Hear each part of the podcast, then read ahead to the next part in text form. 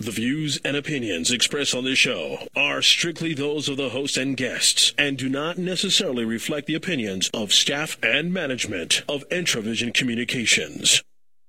Welcome, welcome. This is Impossible for America. People seem to be more in touch with the city. They're more respectful for what's going on. With your host, Hector H. Lopez. Rising fast, going with the flow. He's doing good. He's got his looks. I don't know what else to say about him. On Talk Radio, 1150. You are listening to Hector H. Lopez with another edition of Mindset 5, although we're not going to have just five points this time around. As you know, this week uh, we have the presence of Nick Baez in El Paso, Texas, all the way from Colorado. Uh, he's always usually giving us a call from Fort Collins, Colorado. He made it all the way down to El Paso. Yesterday we had a great show, a great show. Just we were talking about all sorts of different things. It got heated, a lot of uh, mud thrown. Uh, Nick, I, I, think you, you even got to the point where you, you pounded on this desk so hard that uh, I thought you were going to break our studio and be banned from KHRO there for a while. That's true. but we had a blast. Chris Bailey's coming back pretty soon here, and uh, we're going to be having a great time. Uh, Nick, ba- uh, Nick Bailey, Nick Bias, Hey, Chris hey, hey. Bailey uh, will be in the show, and we also have a roundtable of special guests coming onto the show throughout the day. Uh, throughout the day, we're going to have great NHI alumni like uh, Megan de la Paz, Julian, Julian de la Paz. We're also going to have uh, people like uh, Rafa Hernandez. Yesterday, Rafael Hernandez was on the show with us. He didn't really say much, so we're going to try to get him to say some stuff this time around. We're, we're just going to have a packed studio with friends coming in, and we're going to get into some deep subject matter here pretty soon, too we also want you to give us a call. It's always welcome for anyone to call with any kind of opinion. We still love Bob. We still love Steve. And uh, who else called in yesterday that was also Kevin? Uh, we still love you guys. And even though we can, uh, you know, get get down and, uh, you know, kind of throw some mud around and, and uh, really get into the ideas, you guys can always give us a call 915 880 4376. We took Nick Baez around town yesterday. And uh, Nick, what was the general consensus? It's your first time in El Paso. What, what did you feel about the city uh, as as you kind of toured the city uh, all day yesterday?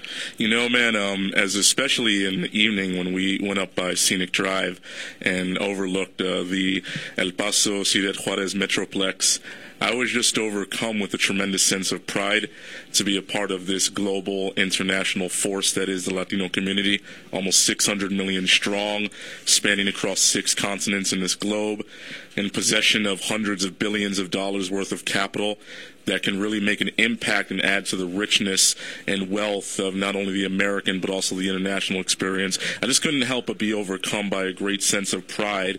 And I just, uh, lo- looking across the Metroplex last night, I just, um, I really truly believe in my heart of hearts that this city, this Metroplex, can affect change and affect positivity on a global scale. You know, here's the thing. We could do so much. It is you. You do see it as an international metroplex. You came here yesterday. Uh, of your own of your own accord, of your own volition, you kind of start making these conclusions about uh, what an asset we have in a community. But interestingly enough, see, check this out.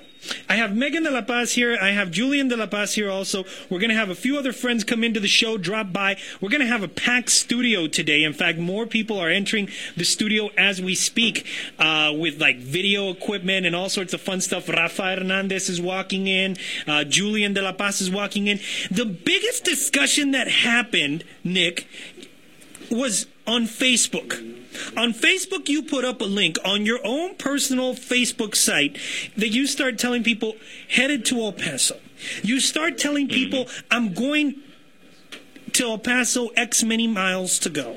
Mm-hmm. And people start to respond back. When mm-hmm. people start to respond back, people start saying, You're the first person in world history to be excited going to El Paso.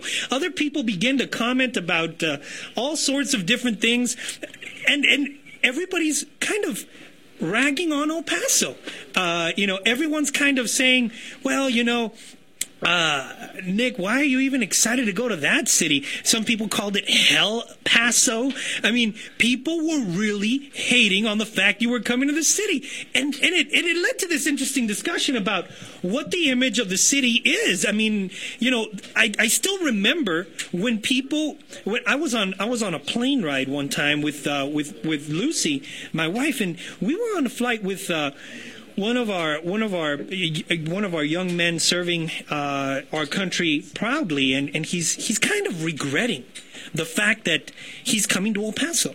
He's like, well, you know, guys, the only thing I've ever heard about El Paso, never been to El Paso really, but the only thing I've ever heard from people in the service, and this is a young man, is that El Paso has nothing other than uh, strip clubs and bars that El Paso's just nothing but strip clubs and bars. And he's like, and you know, I'm not really into bars or strip clubs, so I'm kind of dreading the fact I'm going to El Paso. There seems to be this image of our city that is just so negative. Nobody wants to come visit. Uh, nobody wants to be a part of it. Why? I mean, what do you what do you think is going on there, Nick? I mean, you're coming to the city for the first time. What, what, did you think of the reaction to your Facebook post? Well, I thought it was quite amusing on the way down here. The number of people that said, "Why are you going to El Paso of all places to go in Texas?" Um, or "Why would you want to go to Ciudad Juarez of all places to go in Mexico?" Um, why are you coming? Why are you so excited, man, to be in El Paso and to go down? But you know what? Let me tell you something, man. Touring the city yesterday, touring the Metroplex, going across the border into Ciudad Juarez, and um, and mingling with some of the folks over there, and also uh, looking at the Metroplex on the top of Scenic Drive, that's not the El Paso that I saw. That's not the Metroplex that I saw. I didn't. I did not see. I did not perceive this place full of strip clubs, full of bars, as your uh, constituent on the plane so graciously explained. What I saw is a city and a Metroplex full of potential, full of wealth, both financial, social, political, educational, and scientific wealth that can really affect change on an international scale. That's the El Paso I have seen. That's the El Paso that I have experienced with my interactions with the people walking the streets, driving around, going across the border. And that's the El Paso that I'm excited about, man. I'm actually considering moving down here to access and partake in that type of wealth. See, and here's the thing. I mean, uh, Ruben's going like, we only have about 13 strip clubs in El Paso. I mean, I didn't even know you knew the number, Ruben. I mean, I don't know. I don't know how you get that. But see, here's the deal. We, we now have Chris Bailey in studio. We have Rafa Hernandez in studio. We have, uh, we have a jam-packed studio, folks. So let's bring some of the other people in. Let's bring uh, Julian Julian de la Paz, and let's also bring Megan de la Paz and Rafa Hernandez. Here's the deal, guys. You guys are NHI alumni. Rafa, Rafa, you are in San Antonio, Texas. Uh, Julian, you're here in El Paso. You're at, currently at high school at Cathedral High School. Megan, you're currently in high school here at uh, Loretto Academy. Here's my question to you. My question to you is very simple. What kind of image do you think El Paso has on the national and international scale? Just off the top of your head. We'll start with Rafa. Uh, overall, I think national scale wise, it's it's a negative image because people don't obviously who haven't been here just base their ideas off of the media and what they hear and with everything that's going on in Juarez. You know, I, I was told when I was coming down wow, you're from El Paso. Like, how are you alive? Like, there's no way. what's going on over there? How are you living in El Paso? And it's just like they, everybody has this complete negative image of El Paso. And until you come, and Nick will tell you firsthand, you know, it, it's an amazing place and, and, an amazing city to, to be in. Uh, I believe that that El Paso has both a positive and somewhat of a negative uh, image as well. I believe that the negative image comes with the fact that we are a border city, and some people tend to view El Paso as un- undereducated, as as being very poor.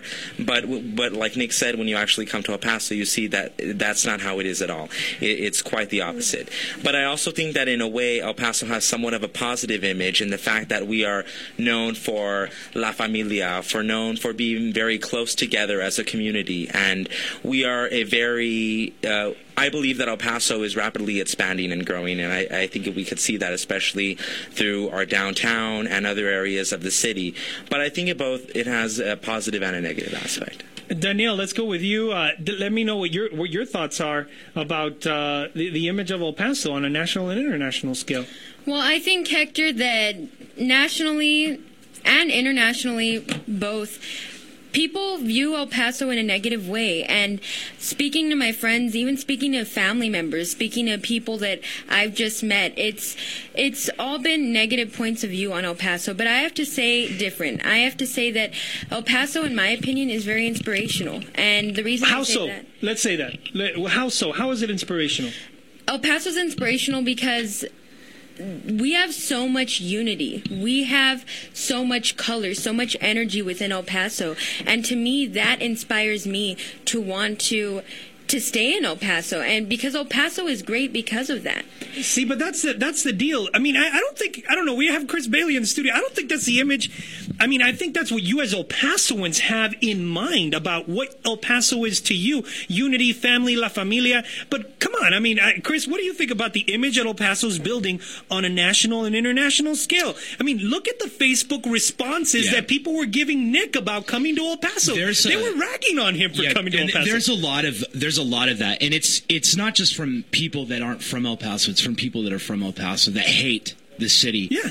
and I think um, by and large, you know, there's there's a lot of uh, hatred is generated from the fact that they're not plugged into different aspects within the community. They're not plugged into the arts and culture scene. They're not plugged into the music scene. They're not plugged in. There's there's a cafe culture here that is undeniably generating a lot of of the cultural renaissance that's happening in the city. If you look down on uh, Texas Street, for instance, there is uh, the Forum Arts and Culture, which they've just renamed the Glass Box.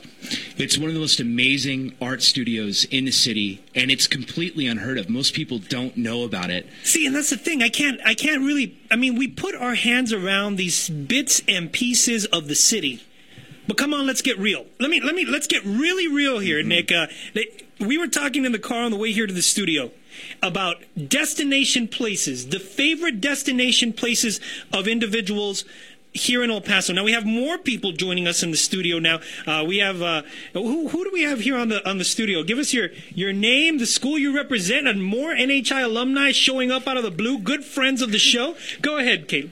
Uh, I'm Caitlin DeVoe. I'm representing Coronado High School. Coronado High School, Caitlin. Let's go with uh, our next person in studio. We have a jam-packed studio here, folks. So go, go ahead. Bianca Peralta from Coronado Okay. High School. All right, all right. Bianca, Caitlin, Rafa, Julian, and uh, we have Danielle here in studio along with Nick Bias, Chris Bailey, myself. We're going to get into this, folks. You want to give us a call, 915-880-4376. Let's really get into El Paso and why, what kind of image we have of our own city. First off, name me your, name me your top three destination places you would love to go to in the world. Your top three destination places you would love to go through in the world. We'll begin with Julian. Top three. If you could go anywhere, where would you go, Julian? Uh, I would go to London, England, London, uh, and I would go to Ireland Ireland, and Australia. Australia. Let's go. with- Let's go with uh, Danielle. I would have to say that I would also go to London um, just because it's so beautiful and Europe in general is beautiful. Ireland is also on my list. Julian's my brother, and I think that's kind of like a sibling right. thing that we're going that's going on there. Let's go. We'll come back with some more things, folks. Stay tuned. We're going to get into it. El Paso's image, negative or positive? I'm Tom Busby, CNBC Radio. The Fed taking some small steps to deal with the slowing U.S. economic recovery. Along with keeping key interest rates at historic low levels for an extended period, the Fed will take money it made investing in mortgage-backed securities and use it to buy long-term U.S. Treasury debt. That helped the markets erase a triple-digit loss on a sell-off that started in China. There are signs there demand for imports is falling. In the end, the Dow fell 54 points, the Nasdaq lower by 28. Worker productivity fell last quarter for the first time in 18 months. Some economists see that as proof that companies need to hire more workers back to boost output. A government investigation into claims of sudden acceleration in Toyotas found no evidence of problems with the electronic systems in the cars. And more than 300 civil lawsuits against BP from, stemming from that Gulf oil disaster will be heard by a federal judge in New Orleans. Tom Busby. Ah, the joys of owning your own business. Half of your advertising works, half of it doesn't. You just don't know which half. Want to find out? iContact Email Marketing helps small businesses measure and manage the performance of their advertising budgets. Send your customers offers and then use the iContact dashboard to see which ones get results. Find out what works and keep doing it. And then make it work even better. iContact has plans for every shape and size business, starting as low as $9 a month. Visit iContact.com and enter the promo code TRUST to get up to two months free when you sign up for a full account. That's the letter I, iContact.com. Trusted email marketing made simple. iContact.com. Promo code TRUST. When good things come together, the result is an undeniable force. August 5th through 15th, the Plaza Classic Film Festival brings together 75 films, concerts, and celebrity guests. The result is the world's largest classic film festival. Tickets on sale now for the Plaza Classic Film Festival, August 5th through 15th. Visit plazaclassic.com for more information. The Plaza Classic Film Festival, brought to you by the El Paso Community Foundation.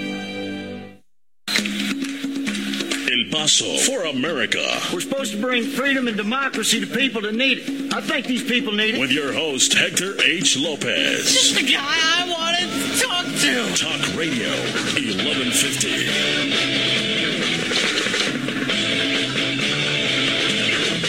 Folks, we are back. We have a we have a jam-packed studio at KHRO in El Paso for America with Nick Bias, Chris Bailey, myself in studio with a bunch of great friends to the show from all over the city of El Paso, Texas, and we're going to get into it. And here's what I'm going to get into. I started asking kind of softball questions. And the softball questions were, what do you think the image of El Paso is? And of course, everybody's going to come around and do little things like say, oh, El Paso's great. It's about family. It's about unity. It's about la, la, la, la, la, kumbaya, my lord. Let's get real. Let's get real. I'm sick and tired of these politicians going out there and painting an image of our city as we're the greatest thing since Chicago or since Washington, D.C. And the bottom line is, folks, that we don't cut it. We do not cut it. For as much as you want to say is, oh, we got the Plaza Classic Film Festival. Yeah, put the Plaza Classic Film Festival up against New York's International Film Festival. I'm sorry. All right, let's cut the BS. Let's cut the BS and let's get real. What are the things going on in our city? What are the problems going on with the city? And how is it exactly that we're going to regenerate the image of El Paso based on its assets? Because I'm sorry, guys and girls around the studio here, jam packed studio here with Chris Bailey, Nick Baez, Hector Lopez, a bunch of NHI alum from all over in studio here with Ruben at the controls. I'm not going to allow you guys to begin to say all this fluff. This is fluff.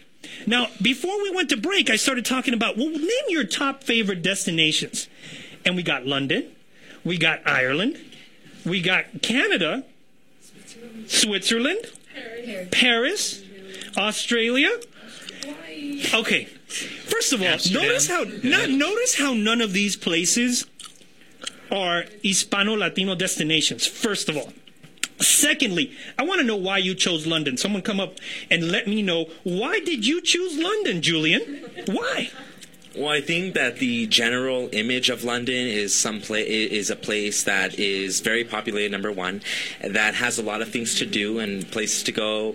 Uh, things to see, and it's just places to go, things to do, people things, to see, people to see. Interesting. It- It's and and honestly, I have heard a lot of things about London. I'm, London is always being advertised. uh, London is always being things. advertised. So what you're saying is that the reason you would go to London is because you feel that there is a lot to be learned from in terms of culture, politics, education, etc. There's a lot to be garnered from all the assets within that community. Is that correct? Very much so. Interesting. Let's say let's take I might come. I might come back to that later on. Or on. what did you choose? Canada. You chose Canada. Come here, come here, Kayla. Let, well, you chose Canada. Yeah. Why did you choose Canada? Healthcare.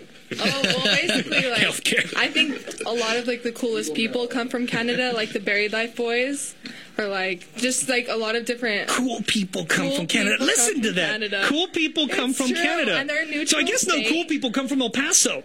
Hey, that's not true. Oh, really? I'm just saying places I would like to go, not places I've been in. Okay, all right, fine. Uh, not not been in, not been in. What else did we choose from Paris? Why would you go to Paris, Danielle? Why in the world would you want to go to Paris?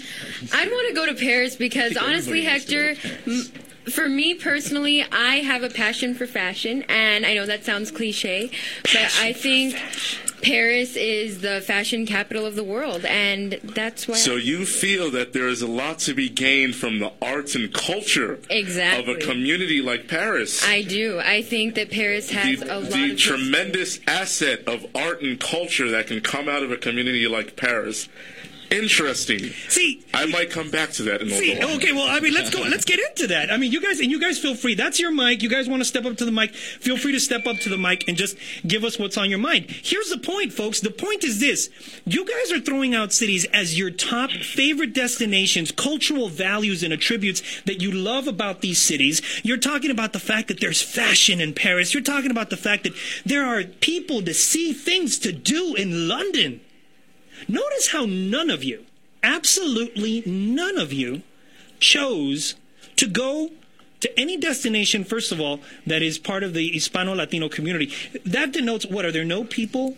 Pe- People to see or things to do within the Hispano Latino community. Let's talk about El Paso for a second. I know you guys are El Pasoans, but what would it take for people to say El Paso is a destination city? Here, Nick Bias is on Facebook going, I'm going down to El Paso. We're going to be inside the studio, El Paso for America. It's going to be great. And people, El Pasoans, are on Facebook saying, oh, well, you know, uh, why do you I want to go to call, hell, I gotta call you out on something. Okay, go, though. I go mean, ahead. I, go I ahead. think the idea you mentioned something about a you know a comparison of the Plaza arts and culture situation here in El Paso to New York City. Yeah, and you're talking about assets within different cities. One of the things that New York has over El Paso, just plain and simple, is money. They've got a lot of money in New York City, and El Paso doesn't. So it because- doesn't have that kind of support Well, for. the, only, uh, the only reason he need well- a lot of money in New York, uh, given that I grew up there, is because uh, coffee costs like twelve dollars. Yeah, exactly. I mean, things are astronomically expensive in that in Manhattan. But I, I see, mean, the, but thi- see, the thing the is, thing, here's though, the Chris. disparity. Where I was going to go with that is that in New York, you have a culture of of arts and culture patronage. Yeah. There are a lot of businesses, there are a lot of individuals that come from privileged backgrounds that support artists, musicians, that support uh, the theater scene, that support Broadway. There are their operas are all underwritten by average citizens and businesses in the area. We don't have that kind of support in this how, city. How did Austin go from, and I'll, I'll end with this question. We'll go to break. We'll come right back. Folks, you can give us a call because I'm not going to relent. How did Austin go from a city that was somewhere in the boondocks? El Paso was well ahead of Austin way back when. Austin's That's now easy. cultural. Cultural center of, of Texas and, and the states. We'll Live be back. music, I can tell you right now. 915 El Paso, it's not. This is not acceptable. Live music.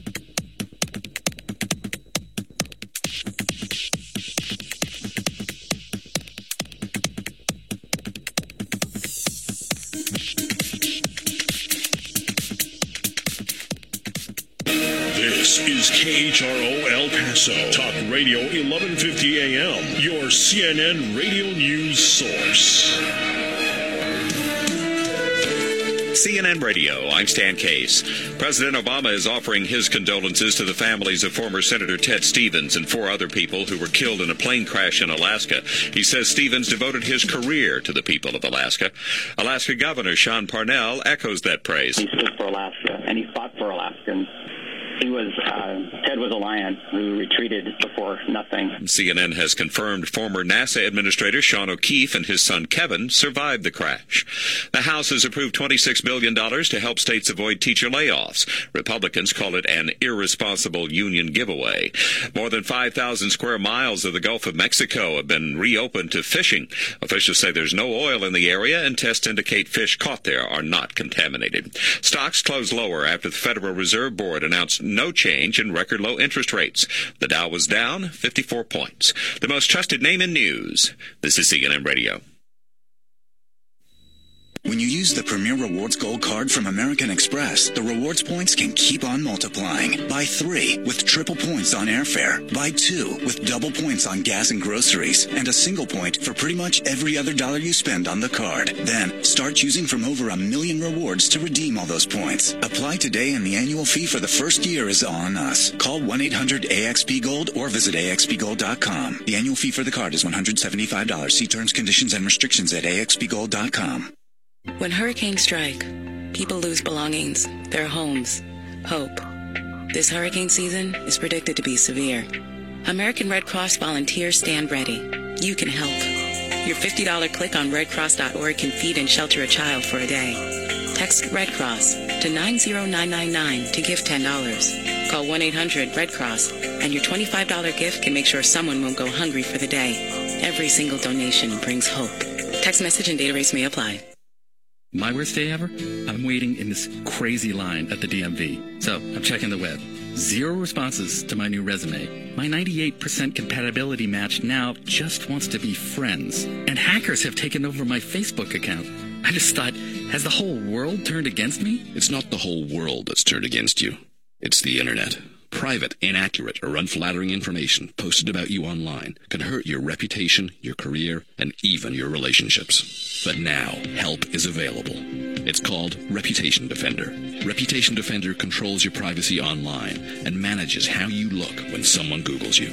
Reputation Defender continuously monitors everything about you on the web, including 40 social networks. It also removes your personal information from websites that collect and sell it, protecting your privacy. Go to myreputation.com or call us at 877-720-6497. 877-720-6497. Use promo code TRACK for a special discount on our revolutionary service. Being in touch with your community, that's what sets apart the local news leader from the rest. That's why Univision 26 Cable Channel 2 continues to be the number one choice for news at 5 and 10 p.m. More local stories, covering stories that affects you and your community. Three states, two countries. From Fabens to Las Cruces, and the only El Paso station with full news operations in Juarez, covering what's happening on both sides of the border. No English language station can come close. Univision 26, for 25 years, the number one source for better local coverage. News, education, health, all the news you need to know in Espanol at your fingertips. www.kint.com.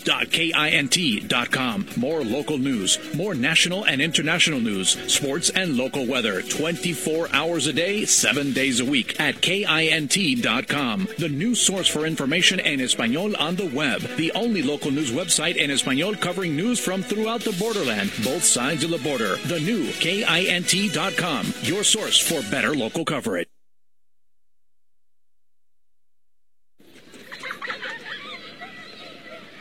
As a mother of two, I'm busy nonstop. But no matter how busy things get, I'm making it a point to take a little time out to get the H1N1 flu vaccine for my children. And I'm advising every parent I know to do the same. You see, if you're a mother like I am, the threat of this year's flu season is very real.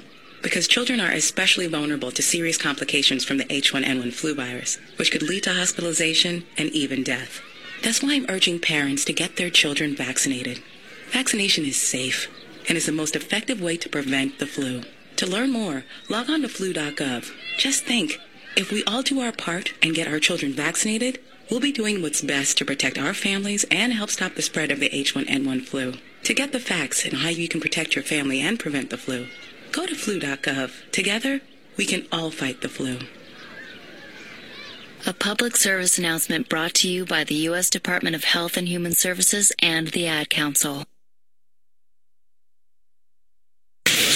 Ladies and gentlemen, El Paso for America. This is huge. With your host, Hector H. Lopez. Talk Radio 1150.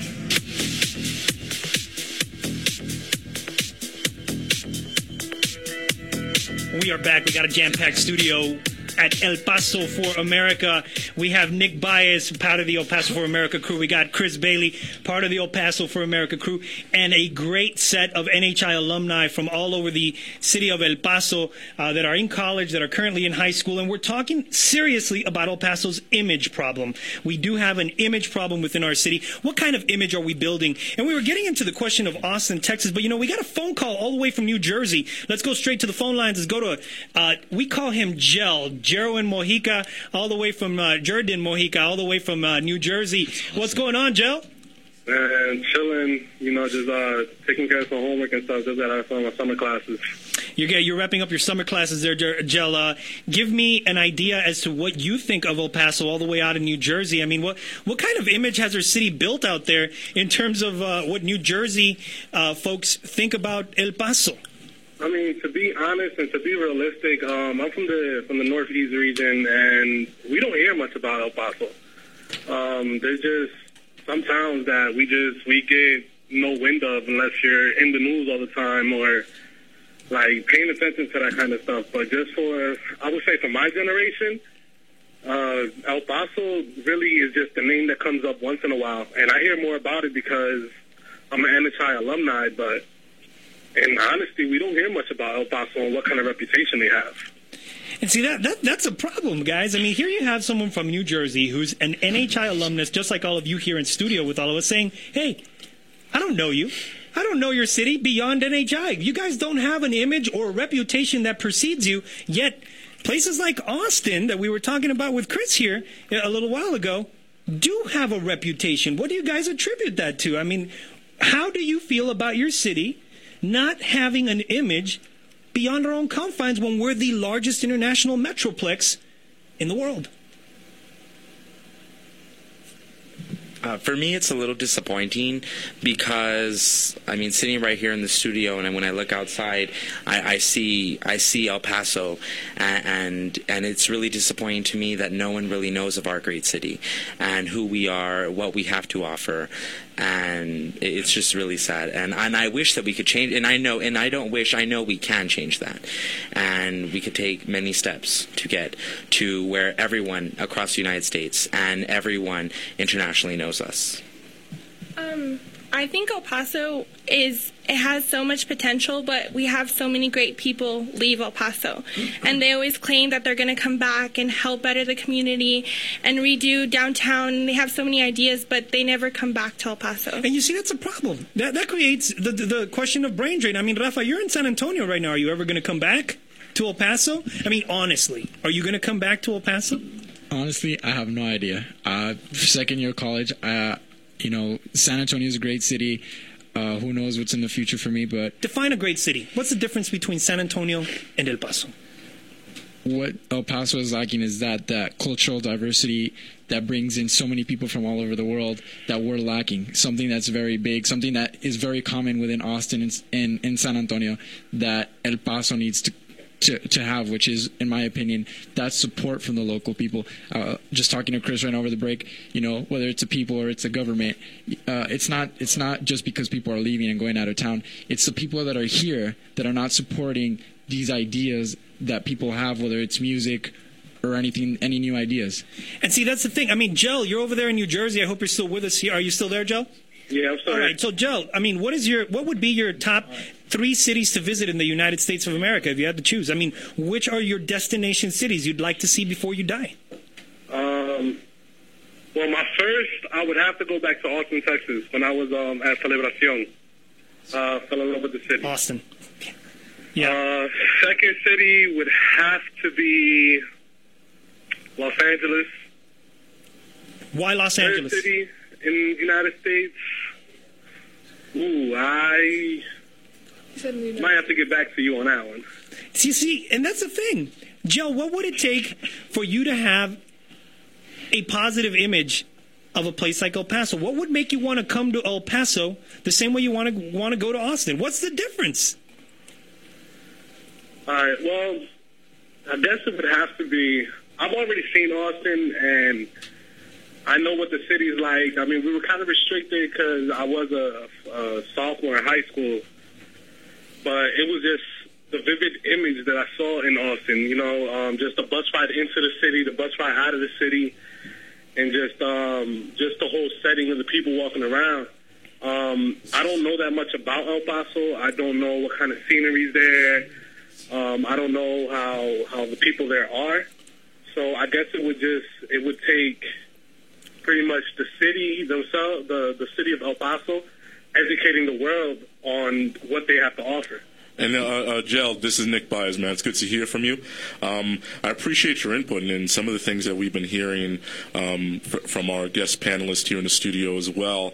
Is that the whole notion that when they identify where they would like to go, where they would most want to go on vacation, these are places in which they have stated, and other people have stated, there's a lot to be learned from the arts, from the culture, from the political systems, from the educational systems, from the scientific community, etc.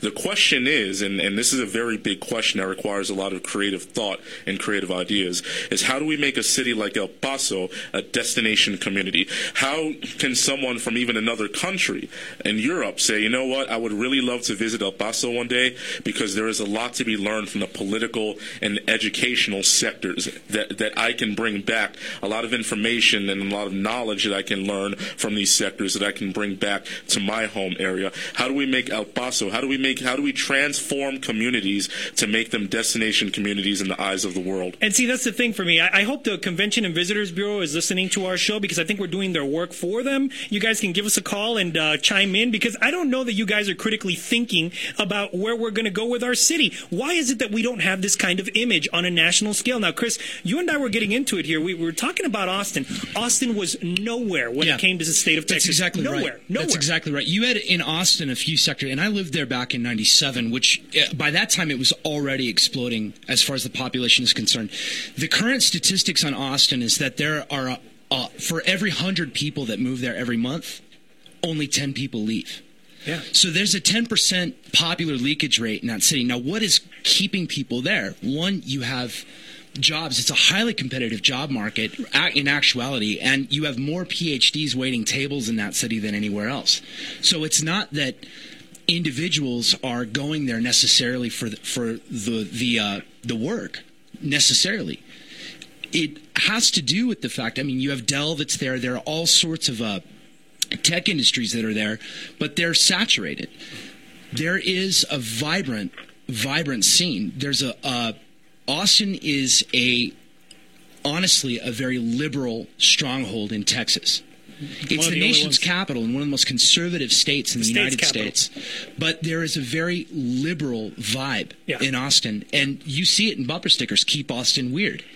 And the reason it's it they encourage that kind of innovation. They encourage that kind of weirdness. There's a lot of local support, not just from the people, but from the city for the live music scene, which is actually what turned Austin around in the 1980s with the, the emergence of bands like, uh, if you look at um, the Violent Femmes, for instance, I don't know if you remember that band from the early 1980s, but they were one of the, the bands that actually put Austin on the map. They were Gordon Gano from the Violent Femmes actually organized South by Southwest, helped to organize the See, original South by. Southwest. They've become a destination city by making things happen that they wanted to see within their community. And I it mean, South started by with the Southwest is an international affair. Yeah, no, people come from all over the world for ACL, Austin City Limits, yeah. South by Southwest, Fun Fun Fun Fest.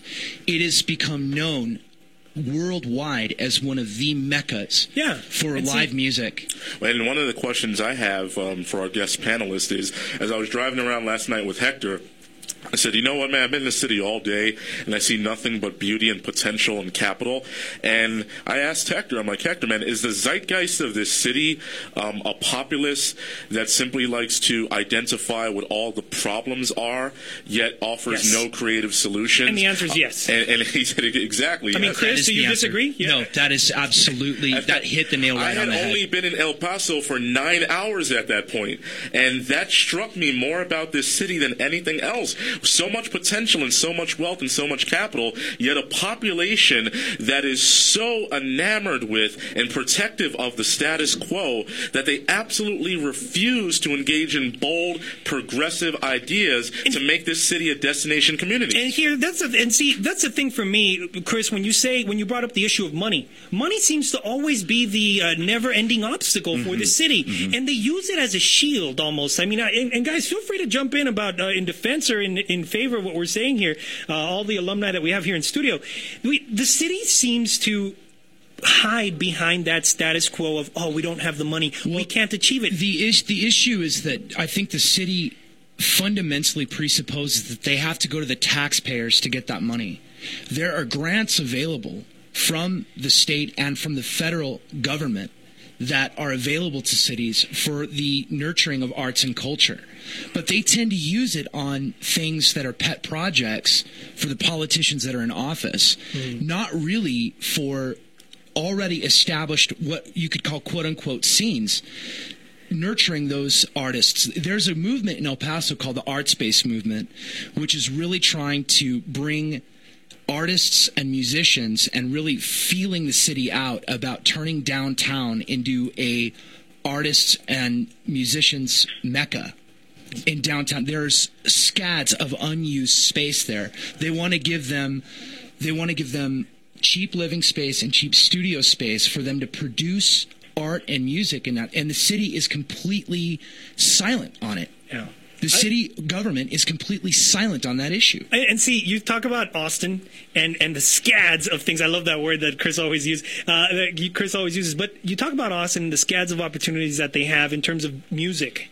but then, Joe, you said Los Angeles. Why is, what's the biggest reason you want to go to Los Angeles? This pretty much the overall image that you see portrayed in Los Angeles. The history of Los Angeles is always put out there. Just um, I don't know. It's just. I mean, is it the film? Is it Hollywood? Is it? Uh, I mean, you're talking about the I wouldn't- history. I wouldn't say necessarily Hollywood, but just when you see the movie Stand and Deliver. Yeah. The movie. I think is one of my biggest influences of why I want to go to Los Angeles. the movie Stand and Deliver. Just Jaime to go, just- Escalante, Jaime right. Escalante. I mean, see, look, here's the thing. How can somebody, if, if there are beacons of things that have been developed within cities to cause them to be destination areas around the world, Austin music scene, South by Southwest, the founding of South by Southwest becoming a, an international affair, keeping that city weird. Los Angeles, they got Hollywood, they got that. What does El Paso have? Now, going back to my El Paso panelists, what does El Paso have that can cap that we can build and capitalize on? I wish I had a cricket sound. I no, I can tell you right now. I can I can answer that question. All right, go for it, I'll Chris. answer it, and you guys can you guys can agree or disagree on what I'm saying here. Uh, initially, if if you look back, for instance, you're living in San Antonio. There was a movement broadly in the United States of trying to create a definitively Latino, Hispano Latino, uh, I guess, cultural mecca. And San Antonio was given that opportunity and they dropped the ball in a lot of ways. The nearest place for Hispano Latinos to enjoy a broad spectrum uh, enjoyment of their culture and to actually use it as a means of educating other people about Hispano Latino culture is in Chicago. El Paso, Texas is uniquely outfitted for that. But we're not building on it. And we're not building on I it. mean, I was I was in San Antonio with my wife one day, and we, we were walking around. Lucy and I were walking around San Antonio. And we were walking around this this space that just makes you feel proud of of you know Hispano Latino cultural heritage. They have everything on display for sale. It's it's attractive for tourists. But like.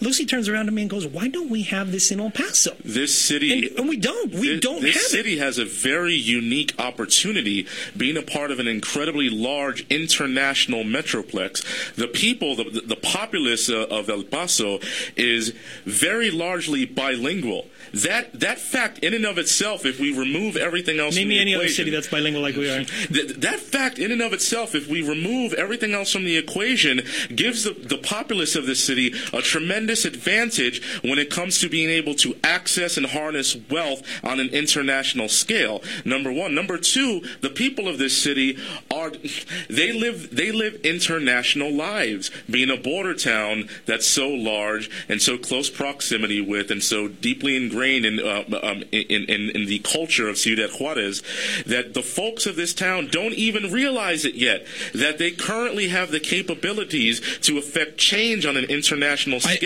because they have experience with dealing with international. to piggyback policy off what you're saying, to piggyback off what you're saying as well, I think we need to obliterate this binary distinction between a separate community between El Paso Juarez. Yes, I think we need to start conceiving of the El Paso Juarez Metroplex as being a singular community. Yes, amen. A singular community. Well, let's see if people have something to say because I, I, I distinctly remember callers to other shows saying that they would uh, really hate that fact. 915-880-4376 is our number. You folks can chime in. But see, here's the thing. Then if we are here sitting around the studio and really being real about El Paso's image with people from New Jersey, from all over El Paso, from Fort Collins, from everywhere, we have a jam-packed studio here and everybody's kind of harping on the fact there are assets in El Paso.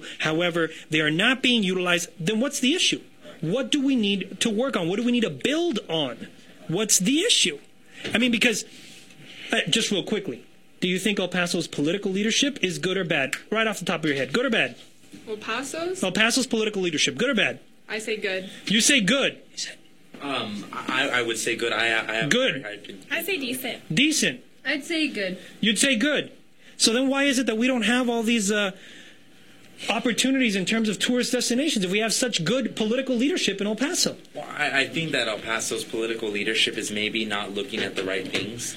That they're trying to put more of a concentration on things that are not as important. Uh, say, for instance, uh, and, and I go back to what I said earlier, the downtown revitalization project.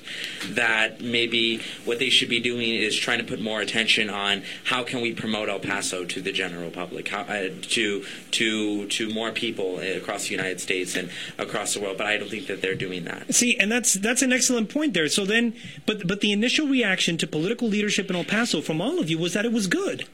And so if we're saying that our political leadership is good in El Paso, yet we're saying, hey, we haven't become this destination place we'd like to become or we know we could become, then maybe there's an issue. Yeah. I mean, I think. Sorry, go ahead. Go ahead. I think it's decent because they don't motivate us to do anything.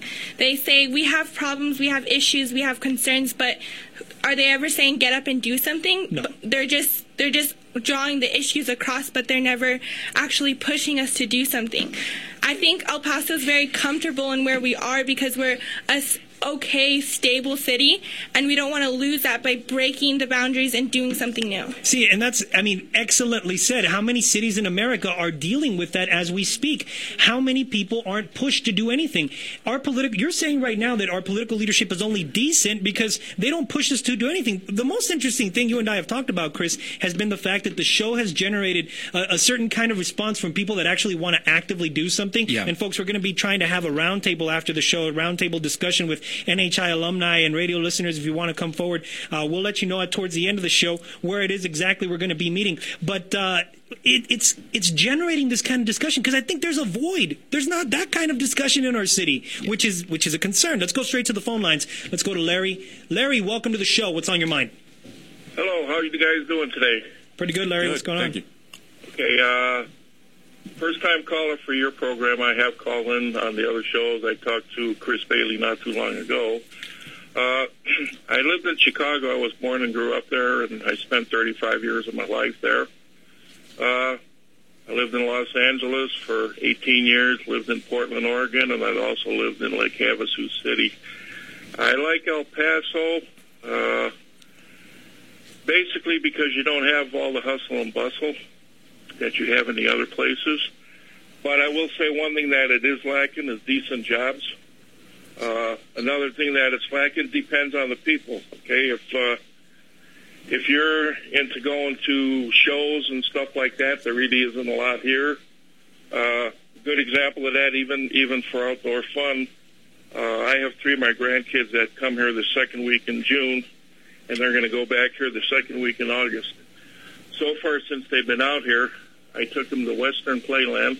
uh, I've took them to the Space Museum out in Alamogordo.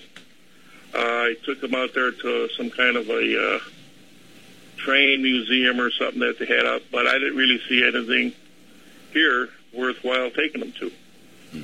So how do we shift that, Larry? Well, first of all, everybody there, when you ask them about your city council and uh, the political aspect here, uh, I get rid of all of them if it was me, because it seems like basically what they're interested in is their own type of agenda. Uh, why is it that San Antonio you can go there and they have the Riverwalk? They have decent paying jobs. I mean, I've been out of work now for about three months, and you're you're looking at jobs here. It's a joke. Seven seventy five, eight dollars an hour. And when I came here in 2003, the only thing that they wanted to build in this town is evidently, as uh, Pat Haggerty said one time, well, we're going to bed them and we're going to feed them. So that's what they think of you, you people. I can understand why they, they spend how many so- thousands on education for what? So they can go someplace else? Excellent. And that, I, I think that's an excellent point, Larry. Uh, thank you for the call. We, let's move on to uh, Layla. Le- uh, Leia, let's go on to Leia. Leia, welcome to the show. What's on your mind? What do you think about all of this? Um, it's interesting hearing everything that you you've been talking about and the questions that you uh, are putting out. You're comparing El Paso to Austin in terms of entertainment, jobs, and even politically. And El Paso is not even comparable. Why? In our town, politically, we have so much division that the, our parties cannot come together for the benefit of the people in El Paso. But Austin's a pretty liberal city too, and it's it's pretty it's pretty divided when it comes to the Democratic Party in Austin. Yeah, it is. But you see the results in Austin when they they have the people's um, needs in mind. They all come together. Together. In in El Paso, we we do not do that. Uh, uh, you know, Hector, one of one of the things that I found very, very intriguing is it only took me nine hours to kind of get a, a zeitgeist of the populace of the town here. We were talking about last night. One of the things I see from the political lit- uh, leadership here in the city is a bunch of people who are very, very happy with the status quo. And Isn't that uh, uh, sad? and, and, uh, sad, very sad. The- theoretically, the reason being is because the status quo is easy. You don't have to invest any risk or political capital into maintaining the status quo. You just simply go along with the flow. You do whatever your predecessors did. It takes a degree of political risk and, and, risking your political capital to uh, put forth progressive change, bold ideas, to capitalize on the assets present within the city. And unfortunately, I don't think your political leadership in this city is willing to risk their political capital to undertake those ventures that are very necessary. And what is worse is that El Pasoans see all that, and we don't do anything about it. We complain, and we, we sit. We never stand up for our own needs and our own beliefs, and we let other people run our lives. Now that's one. The other thing, when it comes to um, the tourism that El Paso has, and El Paso does have a lot of strengths, but neither the media, city council, or commissioners court does anything to promote the richness that we have in El Paso. I think this goes back, uh, Lelia, Lelia, to uh, what Hector's always talking about is to have individuals that have a particular type of vision for whatever office they happen to obtain. So if you have individuals that are there to promote tourism within a given city, a lot of times it shows, I think, the disconnect of politicians with the real strengths of their own community. El Paso, it by takes and people large, like you guys to bring this out in the open, and for people like the ones you have in your in your panel, you know those young people with fresh ideas, to come out and put it in the forefront. Well, Alea, thank you very much for the call. Thank call. you We for everything that you're doing. Thank you Thank you very very much. much. Bye-bye. Folks, you can give us a call, 915-880-4376. In the 3 o'clock hour, we're going to get into uh, more of this discussion, a little bit of other topics, too. You're going to want to stay tuned. And then we're going to announce where we will be having a roundtable discussion with El Pasoans and NHIers, so you could join us after the show, and we could just continue this discussion with uh, Chris Bailey, Nick Bias, all the way from Fort Collins, Colorado, yours truly, and all of this wonderful group of individuals we have here. Next hour, we will talk action. How do we start committing to action. We'll be back.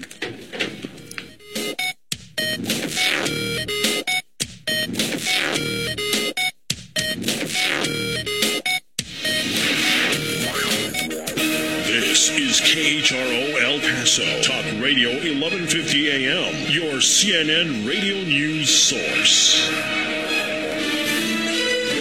CNN Radio, I'm Michelle Wright. This hour's top story former NASA Administrator Sean O'Keefe and his son are among three survivors of a plane crash in Alaska last night that killed former Senator Ted Stevens. Alaska Governor Sean Parnell remembers Stevens. He stood for Alaska and he fought for Alaskans. He was, uh, Ted was a lion who retreated before nothing.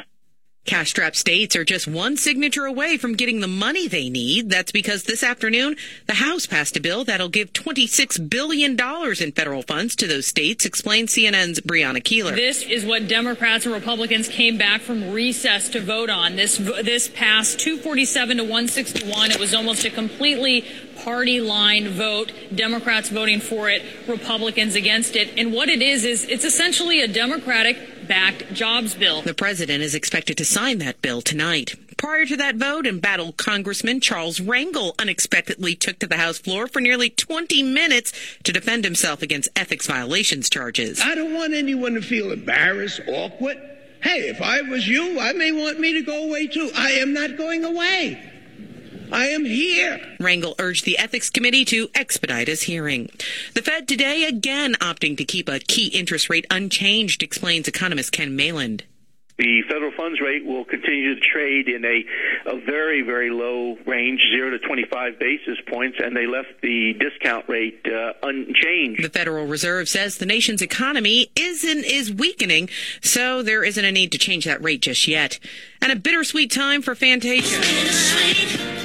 Last night, an ambulance rushed to a woman from the American Idol Season 3 winner's home in North Carolina to the hospital to be treated for a drug overdose. For news anytime, go to CNN.com. This is CNN Radio.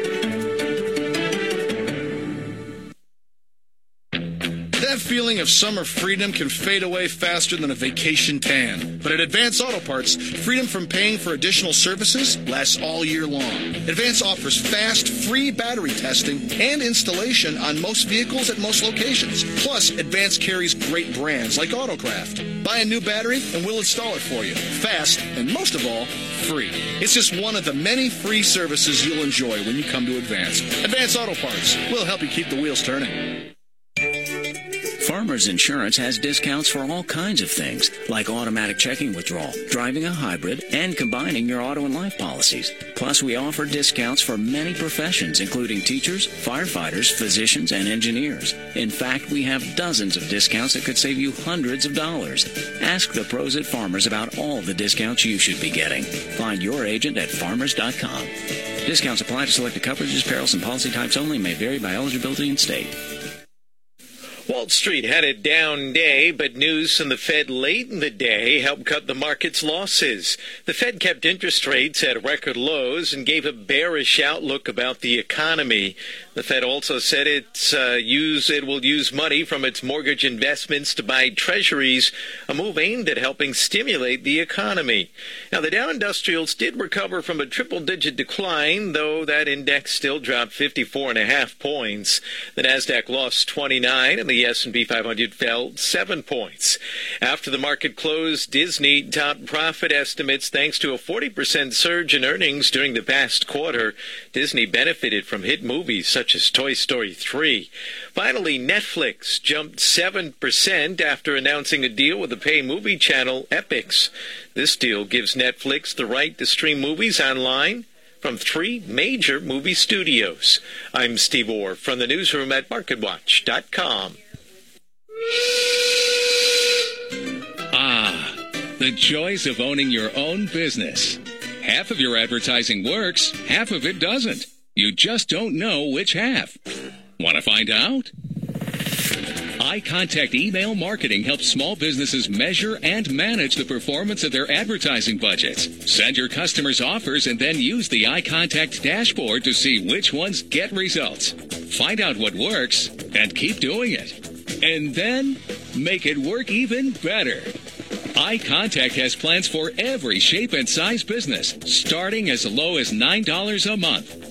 Visit icontact.com and enter the promo code TRUST to get up to two months free when you sign up for a full account. That's the letter I, icontact.com. Trusted email marketing made simple. icontact.com. Promo code TRUST. When you use the Premier Rewards Gold Card from American Express, the rewards points can keep on multiplying. Buy three with triple points on airfare. Buy two with double points on gas and groceries. And a single point for pretty much every other dollar you spend on the card. Then, start choosing from over a million rewards to redeem all those points. Apply today and the annual fee for the first year is on us. Call 1-800-AXP-GOLD or visit AXPGold.com. The annual fee for the card is $175. See terms, conditions, and restrictions at AXPGold.com. When hurricanes strike, people lose belongings, their homes, hope. This hurricane season is predicted to be severe. American Red Cross volunteers stand ready. You can help. Your $50 click on redcross.org can feed and shelter a child for a day. Text Red Cross to 90999 to give $10. Call 1 800 Red Cross, and your $25 gift can make sure someone won't go hungry for the day. Every single donation brings hope. Text message and data rates may apply.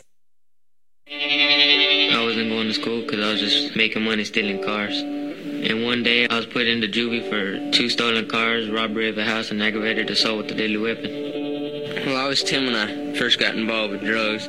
I skipped school because, you know, nobody cared. I, mean, I was on drugs, and my mom didn't really care because she was on drugs. She was never home. When I first got pregnant, school was not important to me, so I dropped out. And now that I'm 15, I have two babies. I was heading nowhere. I just thought the only way I can make something out of my life is that if I get an education. One day I was locked up. That's when I really realized that, I mean, it wasn't for me. Like, I was only in there two months, but to me that was enough. It'd be better for me to stay in school, just get my education. I still need to go to school to make make it for myself. Stay in school. Give yourself a chance. I think I'm happier now. I know I'm happier now. A public service message brought to you by the U.S. Army and the Ad Council. El Paso for America. We're supposed to bring freedom and democracy to people that need it. I think these people need it. With your host, Hector H. Lopez. Just the guy I wanted to talk to. Talk Radio 1150. Having an interesting discussion with all of you today. El Paso for America with Nick Baez here in studio, all the way from Colorado, Fort Collins, uh, in El Paso, taking in the city, along with Chris Bailey. You know, the El Paso for America crew all in studio right now with a bunch of great panelists from all over the city of El Paso, even New Jersey. We have uh, Jerwin Mojica all the way out from uh, New Jersey that called us in the first hour. I don't know if he's still on uh, anymore. I think he's out. But we continue to have a discussion about the future of our city, about how our current lay of the land looks in terms of El Paso being a destination area. And it all arose over a conversation that Nick and I were having yesterday over a commentary on Facebook that developed on his profile uh, when he was telling everybody and informing the whole world he was coming to El Paso. El Pasoans, along with other individuals, immediately began to hate on the fact that Nick was happy and excited about coming to El Paso. Oh, you're going to El Paso. Oh, why would you ever be excited to go there, Nick? Uh, you're the first person on earth that I ever know that is excited to go to El Paso. That was the type of commentary Nick was getting.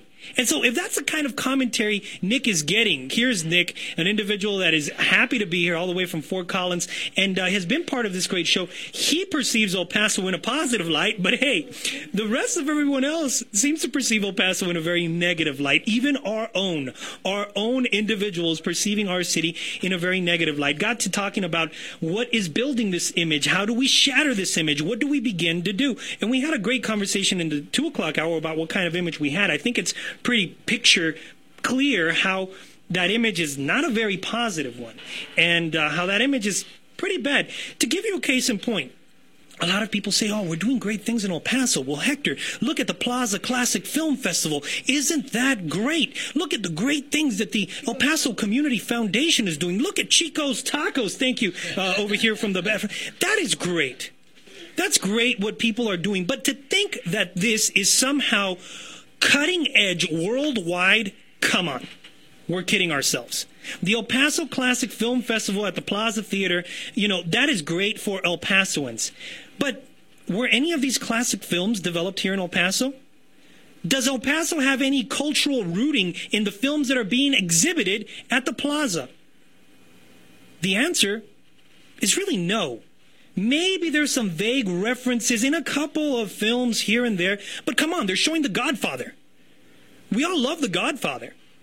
But the International Latino Film Festival is doing something in New York City that is highlighting the fact, and that's what Chris and I were talking about here on break. It's highlighting the fact that New York is cosmopolitan. Right. That New York has fresh new film artists that are international in scope Right. that are bringing new ideas to the table. And something to point out about El Paso, people say, well, we just don't have the filmmaking talent. We have a group of individuals from El Paso that have made a movie called Red Mesa. Yeah. That's being promoted Gabriel for Rivera. it's it's up for an High Oscar. friend of mine. It's up for an Oscar Yeah. right now. And it's in the running. And it's amazing to me that they are nominated a group of indie filmmakers from uh, El Paso, Texas that live here, that have moved here, that have filmed in the area, that have farmed local talent, are capable of of uh, making a film. And there are numerous examples of that. There are tons of talented filmmakers out there that are ha- are generating art that's not only worthy of support, but should be supported. Yeah. In something on the level, not being done at UTEP, let's say showcased at UTEP, but shit showcased at a venue like the Plaza Theater. And an international With the same kind of underwriting. Yes, with the same kind of underwriting. Let's go straight to the phone lines. Let's go to Lisa, and then we'll go to Jim. I mean, to Gene. Lisa, welcome to the show. How you doing, Lisa? Long time no talk. Hey, how are you, Hector? We're doing well, Lisa. What's going on with you? What What do you think about the conversation at hand here? You're always looking at city politics. Well, I think y'all got your head stuck in the sand. Really? Why is that? I think y'all hate El Paso. Really? Why is that, Lisa? Well, if y'all want to move, please catch a bus and go. Well, tell me what exactly you think is putting El Paso on the international map as we speak and utilizing our assets uh, the way they should be. One of the things, let me say, one of the assets we have is in the continental United States, we have the largest park within a city boundary, and that's the state park out there off of Trans Mountain, approximately 26 square miles in size. Now, people talk about destination cities. Well, they're talking about places with beach, water, and trees. That's for regular people. We are the uh, extreme visitation. Does does, uh, does. London have uh, beaches? We don't, you know, well, we've got beach, but no water to go with it. But the fact But, but is, London doesn't have any beaches, Lisa. Huh? Lisa, but, but London doesn't have any beaches. London has a history. How far back can we go? So how how far back does El Paso histories go? History go? Our history is probably only a couple hundred years old. It's not as far back. Uh, it's. I, I think we have a very culture. I, I think we have a very culturally rich history that could be on. Uh, on, Maybe on not great- as an American city, but our, you know, the, the El Paso del Norte, the region itself, goes back to the founding of Mexico. Even I, before. I'm not I mean, with you. I think I think you're trying to compare apples to oranges. You want to compare El Paso to Austin. There is no comparison. Why is there no comparison? Because we're too little of a city to think that big. El Paso is better. El Paso is better. I chose to live in El Paso. I didn't go back home to where I came from when I got out of the military. I chose to live here. Lisa, I understand you chose. I I understand you chose to live here, but when we're talking about a city that's an international metroplex at at an international scale, the world's largest international metroplex that the world has to offer, I can't talk of any event in El Paso, Texas, that swells our population by how many did uh, South by Southwest swell the population, Chris? a quarter million. A quarter million. I, I don't. I don't ever recall any event in El Paso, Lisa, uh, that builds on the assets that we have here culturally, uh, Uh, on the great things that we could capitalize on. That swells our population by 250 million. I mean, 250,000 people in in for one event. I mean, what we're saying here is El Paso is like you know. A, a diamond in the rough that hasn't been polished yet, and, and no one seems to be interested in polishing it because, like you, people are just comfortable with where they are right now, and they don't they don't want anything more. Now, now, now, no. Let, let me disagree with you here. Yeah, I'm really comfortable here. Two, maybe I don't want all these people from California or Maine or whatever bringing their stuff here and ruining the community that I moved into. So you you want to keep El Paso small. You're interested in keeping El Paso small. That's that's what makes it charming for you. You don't have any interest in in uh, pursuing beyond the status quo. No, no. Now again, you're putting words in my mouth. We have a city. We have a, basically a county of around seven hundred fifty thousand, and basically we probably know everybody in town. I wasn't born here, but you know, I feel like I know everybody in this blasted city. So, so if we know everybody in the city and we have such a culturally complex city, uh, I mean, a culturally rich city that is complex in many ways that, that, you know, just overshadows so many other cities, why hasn't this camaraderie between people and social networks in the city, if our social networks are so strong, why haven't we been able to come together as a community to at least be able to have some showing on a, on a national scale or international scale that keeps our city small? I mean, you're interested in keeping our city small. Can think of a lot of uh, international cities that are small that still have some sort of, uh, you know, nucleus of individuals trying to construct that community at a different level. I seem to recall this city staying at the exact same economic level as maybe in the last 30, 30, 40 years. I mean, we're still stuck in the jeans industry here.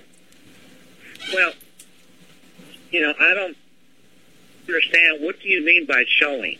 Well, uh, uh, one of the things, um, and I, I, appreciate your call. I appreciate your comments. Um, one of the things, and don't get, we absolutely love El Paso. If we didn't, we wouldn't be having a show right now. This wouldn't even be a topic for discussion. One of the things that frustrates me when I look at the city is I see a city full of wealth, beautiful people who can affect things on a national and international scale. And what frustrates me about the leadership of this city is that they are perfectly fine with the status quo and nothing more. They are perfectly fine with being confined to this area and not and not even desiring to affect change on a national scale. And I just think that that's really settling. Um, when you take a look at all of the great assets within this beautiful city that I'm actually considering moving to from Colorado, good, so beautiful. Um, when, when I take a look at all of these assets here, I see a community that can do so many things on such a large scale. And, and I just wonder why the powers that be, the leadership, a majority of the populace, is so comfortable and so protective of the status quo. Let me ask you a question. When was the last time you attended a city council meeting? When was the last time you attended a uh, county commissioners meeting? Of, of, of, of, any kind, anywhere? No, right keep, here. Keep in mind, Lisa, that uh, Nick Baez is from Fort Collins, Colorado. He hears, he's here visiting El Paso. That's the whole premise of today's discussion. Nick sees a lot of assets in the community, but but not very many things being done about those assets or with those assets. So, I mean, I, you know, asking him if he's been to a city council meeting. I mean, he lives in Fort Collins. I mean, he's well, he, he's making generalizations. He's saying, well, people aren't doing anything. Let me tell you, you know, I attend every city council meeting that I can physically get to. I have seen good, a good, excellent. Changes. I have seen changes in this community. I have seen money spent in areas that they have never spent money before. And you know, I'm going to challenge you. You come in and you visit for a couple hours, and you can point out, well, these are all the bad things here. You know, get in, come in at my level. Here, well, Lisa, let me jump in. I have been at your level. I used to work at City Hall when you were making your rounds back in uh, 02, 03, uh, 01, and I remember your meetings there at City Council. And you know, I you know, I, I hate to say it this way. I do pay attention to City Council meetings. I don't have to be there physically in order to pay attention. You could pretty much do it online or for, from wherever you are nowadays. And I hate to say it. But El Paso is still stuck in the same discussions that we were stuck in back in 01, 02, 03. I moved out of El Paso, went to Philadelphia, Pennsylvania, lived there for seven years of my life nearly, and uh, came back to El Paso. And guess what? I jumped back into the city, and we're in the same discussions where we've been, when, when, that you were involved in back in uh, 01, 02, 03. I mean, very little has changed since then. Things, one, things don't change overnight, and two, this applies to any and every other city in, in this country. But they Lisa, all, if, if I hear you correctly, they're doing the same thing. I could tell you about where I grew up, it still looked like the same thing. They're still doing the same thing. Why- They're still fighting the same Why- why is that- Austin's why not is the that same. San? Antonio's not the same. Why- New York is not why, the same. Why is that acceptable? Is the question I have. Let's get back with you over the break. If you can stick with us, uh, Lisa, we'd enjoy the conversation. Folks, 915-880-4376. Gene, you're after Lisa. Stay tuned.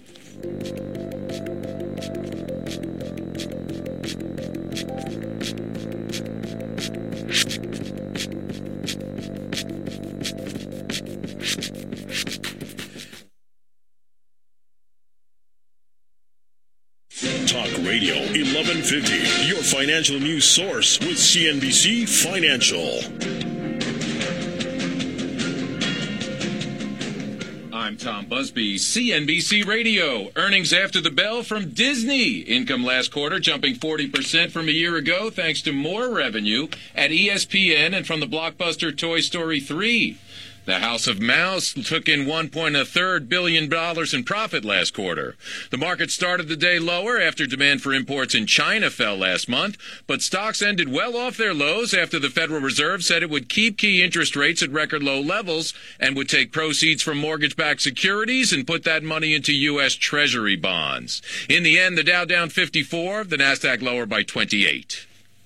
The House passed a $26 billion jobs bill to protect 300,000 teachers, police officers, and other state and local government workers from being laid off. The next step, the bill heads to the president's desk. And fast food chains Wendy's, Arby's plan to open 180 outlets in Russia over the next 10 years. Tom Busby, CNBC. Ah, the joys of owning your own business. Half of your advertising works, half of it doesn't. You just don't know which half. Want to find out? iContact Email Marketing helps small businesses measure and manage the performance of their advertising budgets. Send your customers offers and then use the iContact dashboard to see which ones get results. Find out what works and keep doing it. And then make it work even better.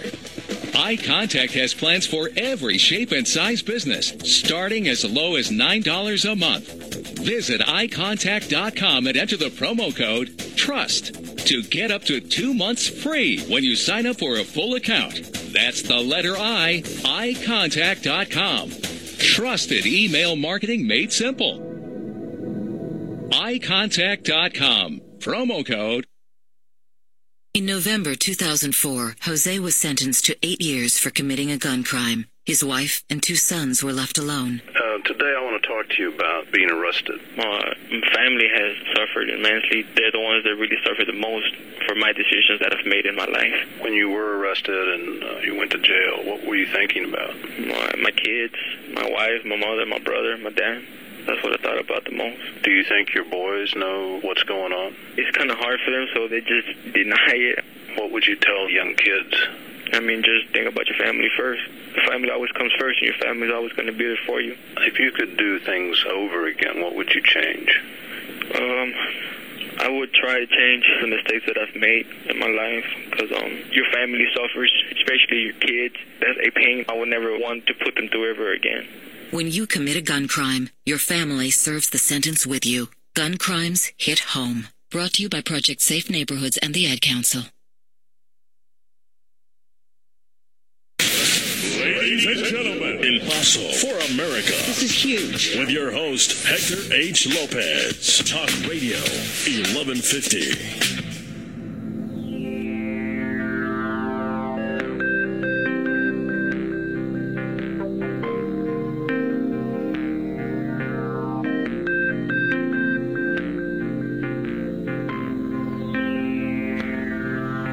Back, folks, and uh, the conversation's getting interesting. One of the city's most uh, involved citizens, uh, Lisa Turner, you know her. She's always at City Council. I've always talked uh, good things about you, Lisa, when you're at City Council. I think you you're a mover and a shaker, and you get disappointed over things that I get disappointed about too, like uh, you know the city of El Paso allowing El Paso Electric to jack up our electric rates uh, for the sake of uh, some solar panel project that really isn't even a drop in the bucket to really being able to realize that solar panel project. Um, you know, you you get frustrated over things like those. Do as well. And, and the reason I get frustrated over things like those is because we could be doing so much better things with our time. We could be strategizing for both the short, medium, and long term. But it seems that we have problems in strategizing for the medium and long term. And so every time I come in talking about big ideas for the city, that's what we're talking about. It's not that we hate El Paso, but you had some uh, interesting uh, words that you were sharing with us. You, you don't really disagree. You think we all hate El Paso. Well, it just seems that's how you're coming across. And it's just, and it's just one of the things that I've noticed, and I noticed in me. When I lived in Kentucky, I always said there was nothing to do. Even though there's all kinds of rec- recreational activities available. I get to El Paso, and this is what I hear from regular El Pasoans. Well, there's nothing to do. What do you mean there's nothing to do? You got one of the largest parks in the nation right out here. You got world-class rock climbing out at Hueco Tanks. Uh, this area. Do you think we do an accurate job, though, Lisa, at portraying world-class rock climbing at Hueco Tanks, or the, the, the we do an accurate job in portraying, you know, the uh, Trans Mountain Park that you're talking about uh, on a on a national or international scale? I've never ever in my life heard anybody talk about those things, and and you know, I've I've I've had the opportunity, uh, thanks to my job, you know, to, to, to talk with different folks. I, have never once said heard them say, "Oh, El Paso, that's where you guys have world class climbing over at Hueco Tanks," or "Oh, El Paso, you know, you guys have a great uh, one of the largest parks in the world." I mean, I don't think we've done a good job in even talking about that. You know, I understand what you're saying, and no, we, it's like anything else. We have to promote it, but those who quote do the rock climbing, this is one of their places to come this is at the top of their list. They have to come here. They have to climb because this is one of the best places in the world to climb. When I when I talk about Aspen, I'm sure the first thought that comes to mind is skiing. You know, I, I'm just saying when we talk El Paso, maybe one of the first things, based on what you're saying, Lisa, should be uh, rock climbing. But we're not doing that as a city. And when we're not doing that as a city and planning for the long term on how we're going to capitalize on this asset, it just presents a problem. But I, I, think I think we've gotten to a point where at least we could have a jumping off point as to what we need to do in the city. I think I think we both agree, or we all agree, that we need to do more highlighting of some of these uh, assets and traits that we have as a city on a national or international scale. I, I think we disagree on uh, turning this city into some some kind of international metroplex that goes beyond our population that we're currently at. But even though we're a small city, city, Lisa. I mean, our metroplex already is over 2 million, including Ciudad Juarez. Well, that's fine, but remember, there's a line on the map, and that's another country, and as much as we want, we have to respect that. They have their own rules, their own culture. We share a lot of it, but we have, we're, it's one of the most striking things that ever happened to me was the first time I was over by UTEP and I finally understood what a line on a map meant. and we looked over. Well, you know, Lisa, we appreciate the call. We always do. Thank you for calling. Uh, Thank you. Uh, folks, you, she dialed 915-880-4376. Hey, you have an opinion. You can state it. I don't necessarily agree with uh, Lisa's point of view. I think we are one community, uh, even though we're divided by a border. That's like saying uh, East and West Berlin were different cultures. I mean, uh, we're, we're the same deal. It, more of the Iron Curtain is kind of being erected around our, our, our own uh, borderplex here because of the violence going on across the border. But hey, come on. Get real. This is a populace of 2 million. This is a place that really is divided by not even a river. Have you taken a look at the Rio Grande yet? It's kind of empty. Let's start thinking about where we're headed in the long term and what our assets are as an international metroplex. I, I don't see any other way of thinking, but let's get into more action talk. What can we do about action? Let's go straight to Gene. Gene, thank you for waiting so long. What's on your mind? Okay, uh, Hector, how are you doing? We're doing well. Gene, what's up? Good. Well, I, I kind of disagree with a lot of your panel there that our city council is doing a job. Our, our government, I, I agree. I don't. I don't agree with that at all. Okay. I don't think our city council has moved the city forward. They're concentrating too much on you know on little piddly little things that sometimes neither here nor there. Now you want to talk about our culture and uh, you know where we go from here. We could start with the basics by let's. Uh, we're talking about revitalization downtown. Well, why don't we start by fixing up what we have? We have the Caples building, a lot of those historical buildings. You know, as Pancho Villa directed the, the uh, Mexican Revolution from the top of the Caples building, and we've allowed these property owners, and I'm sure you know who I'm talking about mainly, Yeah. is uh, to uh, just sit on these buildings, let them deteriorate to the point of no return. So instead of talking the major things, you know, this long term, whatever you guys are talking about, let's concentrate on the basics, on capitalizing on what we have currently. And then we can start talking longer term and whatever, you know, be more uh, advancement or whatnot. But we need to concentrate on what we have and take it from there. Uh, uh, uh, Gina, I, I do have. A, um, thank you, thank you for your comments, Sarah. I really appreciate it. I, I do have a question for you, and it's, it's kind of a question I'd like to just pose because I'm curious about the answers um, from the citizens of this city. Is that let's say I theoretically uh, were able to give you the power to be in control of the direction and trajectory of this city for the next 25 years. What are some of the things that you would like to see happen for the next 25 years to craft a new image of this city? I would like, as I said, get let's we got downtown that has the potential to bring some tourism dollars in, possibly if we work it the way we should be. Right now, we are not cracking down. On I got a I got a hard break there, Gene. I apologize. You got to go straight to break. Uh, be glad to take your call right after the break, folks. 915-880-4376. We'll be back. NASA Administrator Sean O'Keefe was also on board. He survived the crash. Back in Washington, House members returned from vacation for a rare special session to pass $26 billion in aid for Medicaid and teachers. The bill passed despite overwhelming opposition from Republicans. Also on the floor, this. I deserve and demand the right to be heard. Democratic Congressman Charles Rangel rising to challenge bipartisan ethics charges against him, saying he won't step down, telling fellow members to take their best shot if they think he should go. More tonight on AC 360, the most trusted name in news. I'm Anderson Cooper. This is CNN Radio.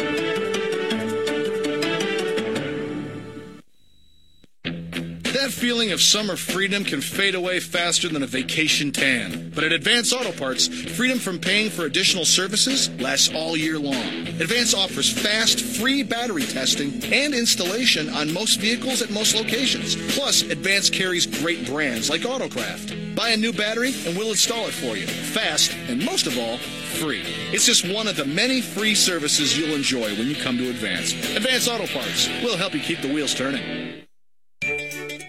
Farmers Insurance has discounts for all kinds of things, like automatic checking withdrawal, driving a hybrid, and combining your auto and life policies. Plus, we offer discounts for many professions, including teachers, firefighters, physicians, and engineers. In fact, we have dozens of discounts that could save you hundreds of dollars.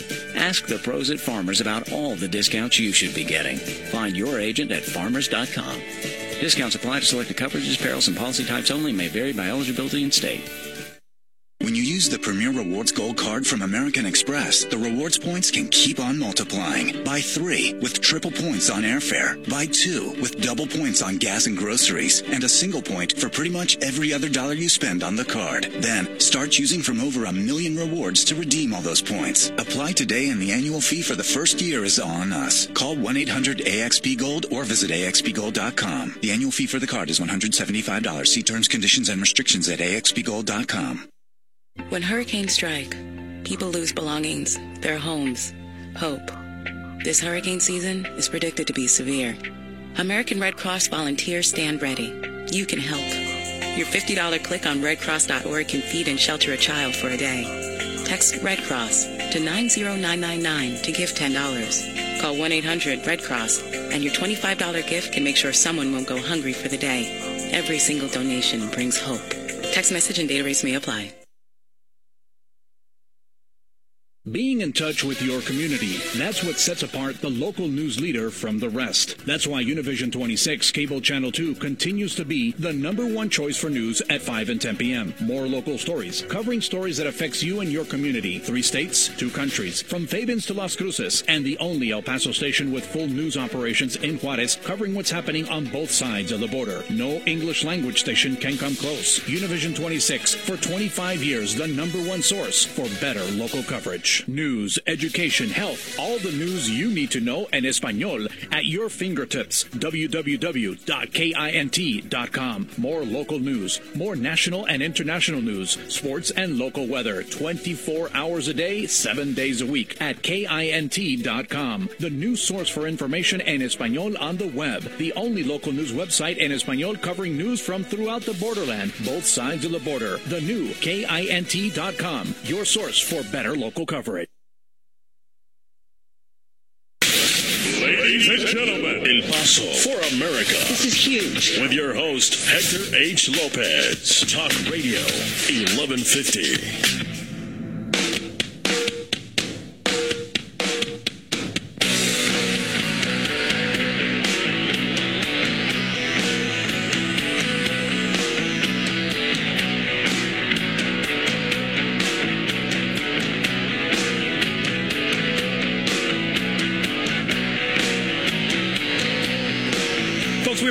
Talking about El Paso. We're talking about the things that my good friend Nick Baez is starting to see in the community that are assets. And hey, we're not building on it because El Pasoans can't uh, get it together to build on them. Let's go straight to Gene. Gene was cut off. Uh, oh, Gene's out, but let's go straight to Robert. Robert, welcome to the show. What's going on, Robert?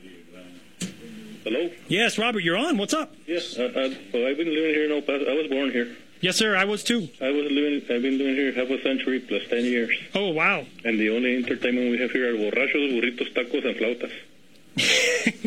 and that's about it. And do you have a problem with that, or do you like that? Well, that could, you know, after after so many years, uh, uh, because I visited other cities. I, I lived in Salinas and Los Angeles, and they they got a lot of entertainment over there. And you know, and I came back. They're, they're beautiful cities, and they got a, you know, it's it's it's uh, they have a lot of nice things to do. But you know, born and raised here, you're you're I'm from El Paso. I got homesick, came back.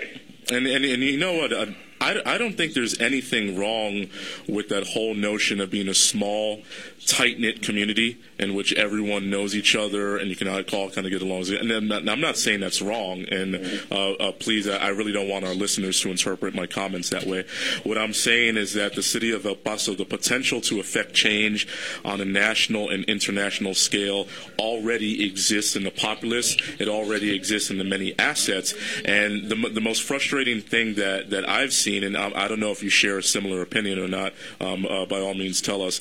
Most frustrating thing I see is just um, the political leadership in the city, as well as a good majority of the people, are just so happy with the way things are right now that they don't want to do anything different. They're so happy with the status quo that they don't want El Paso to take the next step to be able to affect change on a national scale. And, and I, I just feel that as great as El Paso is, the, the potential to do so many greater things exist. And I would love to see it happen to where people all over the world could say, wow, El Paso, they know, they have their stuff going on. They have their stuff together. And I can learn a lot from El Paso in terms of politics, education, science, finances, etc. Well, maybe down the road things, things might change. Do you, and what what do you think are the is, are the necessary traits for us to be able to change things up? Uh, and you know, I, well, more more more involvement from uh, uh, we need uh, register more people to vote. That's about it. Because you, know, uh, you got you got a city almost of a million, and only about uh, you know two, two, three hundred thousand show up to vote, and out of those, I mean, those are registered voters, and only about half of those show up to vote. So that, you know, it tells you a lot. participation, uh, participation, civic engagement. Yeah, and on the but on the other side of the coin, about about El Paso, we don't have to worry about earthquakes, uh, tornadoes, hurricanes, and all that other. You know, Our weather is definitely good, but uh, we do very little to capitalize on the weather. We don't have much theme parks or anything like that. Go ahead, no, Rafa. Robert. I think you hit it on the dot. Uh, what you were saying, being from Los Angeles, and and saying that the entertainment was really important there and why so many people want to go there is that you know you're right you're making a really big point. El Paso does not only need that you know more people more voters but to promote that tourism what we need to do here you know Hollywood in LA uh, Chris said it ACL in uh, in Austin uh, the Riverwalk the Alamo the San Antonio Spurs in San Antonio. I mean we don't have anything and and we need to come up with something we need new ideas not, not too much, what is it gonna, that's going to take El Paso to that next level? Monica for uh, for a Fourth of July celebration. A million people were going to Santa Monica at the same time over in LA. Yeah, I, I, I wish we could say the same thing about El Paso. Thank you very much for, for the call there, Robert. Let me let me go straight to Scott and then to Joe. Scott, welcome to the show. Thank you. Great show. Thanks. Thank you. Uh, you know, El Paso is East East LA, not East LA. San Antonio. I think a lot of people There's another want it to be San Antonio, but we have a dry climate. We should be trying to imitate a lot of the culture that you see in more sophisticated cities. I'm not. I don't want a city that is big with novelty and amusement and rock climbing. I mean, why isn't there a film department at UTEP? Well, how come you, NMSU and UNM, uh, University of New Mexico, have a world class have world class film departments? There's no school of architecture, no law school in this city, no major film festivals, no no progressive fine art galleries. Uh, you guys are absolutely right. And Hector, your links to uh, education in in uh, Central America, South America, the East Coast, wherever. That's that's very intriguing to me, and I think that you have a key to what uh, we really need to farm out. We really start need to start making those links to uh, various cultural centers of, of not only education but of of other things, so of the arts and entertainment uh, that other communities uh, less financially able are able to capitalize off of. And you know what? And you know what, uh, Scott? I mean, for me, that's that's that's the thing. And being able to interface with people like Nick out in Fort Collins, or people, I mean, even local individuals like Chris. Chris at least has a. When we talk about the concept of El Paso being a capital for our community, we can actually relate because we're sitting there going, all right, we've been to Austin, all right, we've been to Colorado, we were born and raised in uh, in Nick's case over there in New York City. I've been in New York, I've been in Panama. I know what they have, and I know what they don't, and I know that some of the things that they don't have, we have here in El Paso, but nobody else is realizing those assets. Yeah, nobody. I, I think uh, Scott. This is Chris. Uh, Chris. By uh, by, I, I think by what you're saying as well, and something that you often talk about on the show is the nature of entrepreneurship and the importance of it. And I think El Paso if you think about it from this perspective in entrepreneurship and smart growth, we've got an idea. Um, fundamentally, here we have an a, uh, I guess an it's an undeniable resource, which is the sun. You know, we, we've got solar energy, but we don't capitalize on it. The city's not capitalizing on it. They're not encouraging individuals to capitalize on it. And that would be one of the smartest things we could do Sure. to, to gain some notoriety in the city is to start moving in a green manner Absolutely. to promote that kind of green entrepreneurship here in El Paso and, and Juarez in the in the Juarez community as well. Last statement, Scott. I got a line of people. Go ahead. In the arts, we have so much intellectual capital in Juarez. Yes. And with the film Red Mesa, that shows you what intellectual capital is right in this Yes. neck between Juarez and El And intellectual capital can always trump monetary capital if you utilize it the right way. I couldn't have said that better myself. Thank you for the call, Scott. Thank Let me you. go Thank straight you, to Scott. Joe. Joe, welcome to the show. What's going on, Joe? Uh, thank you, Hector. I was not able to listen to uh, your show after you asked the students uh, that you had on earlier what cities they would like to visit in the uh, world, worldwide. And you did make the comment, and unfortunately, I was not able to hear or listen to their answer when you said it was uh, you were somewhat baffled or you were curious as to why none of those students, and of course I don't know if they were Hispanos or, or if they were, all of them were Anglo. They're all none them Paso and a Hispanos for the most part. Spanish-speaking uh, Destination. capital. Yeah, they didn't. And and what was their what was their response? Well, the response was kind of uh, lighthearted. I mean, I think we still have a couple of the two students in here. We have It- other things they- going here. They have other going things going here, Paul. Heights. She was in Washington. Heights. She was in Washington Heights last week. Well, let me ask her a real quick question. A caller's asking you guys directly, directly saying, what, what, it, why is it that you guys did not mention any Spanish-speaking cities when you mentioned your world destination? What was the big reason behind that? Basic.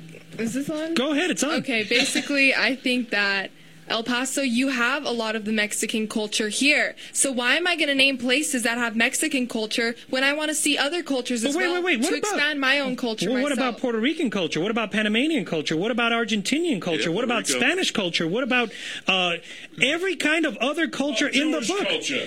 well, Jewish culture. We can take him up to New York, Paul. If it, All right, all right, Strells, all right. My dad's a Jew. Oh wow! Well, you say it in such a like a like My a negative a way. Your mom's Catholic and your dad's Jew. See, so there's there's your answer. Uh, There is- there is hope for this straight world. straight uh, straight from the students for you, Joe. I mean, Well, you know, I, I think, Hector, I think it's kind of disappointing because I believe that uh, too many of our students uh, are not taking full advantage of the fact that we live on the border. mhm. Uh, I deal with young students at the uh, high school level. I'm not a teacher, but I'm involved in the community, and also at the at college level, at UTEP level. And the students that seem to enjoy and, and appreciate our culture, our border culture, uh, Mexico and the United States, uh, seem to come more from Mexico than they do from here. Just because I didn't I name any of the other cultures doesn't mean that I don't have culture and pride. I mean pride in El Paso. No, no, that it's doesn't not- mean anything because no, I it's didn't not a name it. matter of having pride. It's a matter of having uh, curiosity about other Spanish-speaking capitals in the world.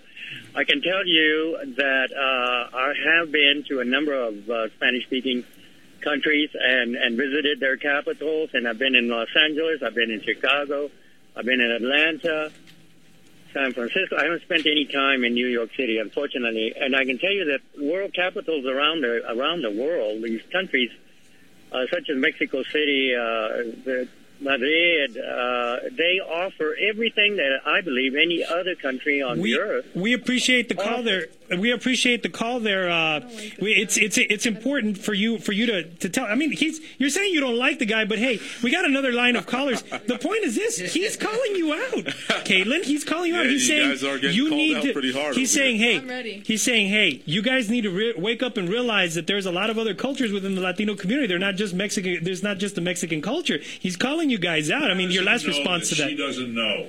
She's going. She's going all over. Here's a young lady just coming back from New York City. She doesn't need you to protect them, Paul. You know, She's a big two- girl. She can doesn't speak up for matter. herself. The guy talks a thing like that. Back in New York, we call him Vince. What do we call him in New York? Schmuck. See you later.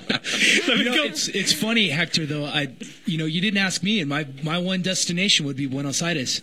Wow. I've never been to Buenos Aires. You've never been go. to Buenos Aires. No, I've Why would you want to go there? That's interesting. Uh, Buenos Aires is probably one of the most uh, beautiful, from what I understand. My mom and dad went there last year. Sugarloaf. They, they traveled. Well, sh- yeah, I want to go to Brazil too. I, I have family in Chile, in Santiago. Yeah. and uh, I. I want to travel and see the Andes, but for in particular Buenos Aires because they have one of the most vibrant, vibrant, not just entertainment cultures, but nightlife cultures in South America. It's And- supposed and- to be uh, just uh, It's the third fastest and culture. growing population on earth, from what I hear in some reports. You know, we, we need to figure out more about the culture. Let's go straight. I got a line of callers, guys. Let's go straight to lot. We George, a lot of then to. Kevin, then to Mike. Let's go to George. George, welcome to the show. What's up, George? Great show, Hector. Thank you, George. Hey, I got a good idea for those young folks. You're going to have to speak up for me, George. I always have difficulty hearing you. Oh, yes, I have a good idea for those folks. Yes, sir. Folks. Yes, sir. Uh, do you know that group of five people that got murdered over in Afghanistan? Yes, sir, I do. All the people who got murdered in Afghanistan by the Taliban. Yes. Yeah.